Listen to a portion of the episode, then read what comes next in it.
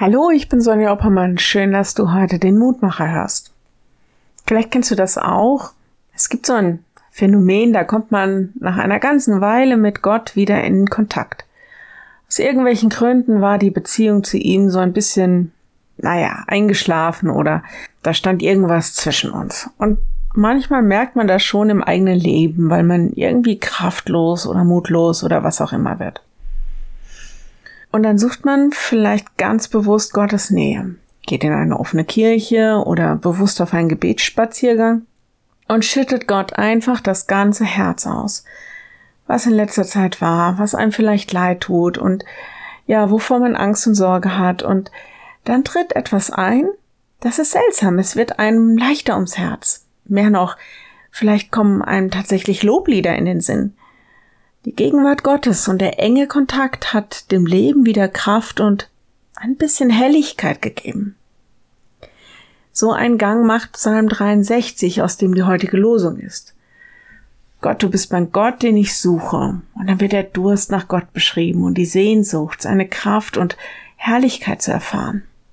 Und dann, fast plötzlich, tritt da ein Loben in den Raum. Das Gebet bekommt einen ganz neuen Ton. Losung heute. Ich will dich loben mein Leben lang und meine Hände in deinem Namen aufheben. Psalm 63, Vers 5. Das ist wie ein neues Versprechen. Gegenwart Gottes erfahre ich vielleicht so stark, dass ich Gott nur noch loben kann. Wie gesagt, ein seltsames Phänomen, dieser Wechsel von der Sehnsucht zum Lob. Ich lade dich ein, noch mit mir zu beten. Lieber Herr, danke für den heutigen Tag und für alles, was wir erleben dürfen. Danke für unser Leben und danke, dass du uns gerufen hast, zu dir zu gehören. Und so wollen wir dich bitten, dass wir es neu erleben dürfen, möchten uns ganz bewusst für deine Gegenwart öffnen und dir einfach alles bringen, was so unser Leben gerade ausmacht. Lass uns doch deine Gegenwart erfahren. Gib uns neu dein Licht und dein Heil. Herr, wir wollen dich loben und ehren mit dem, was wir sagen und tun und mit unserem ganzen Sein.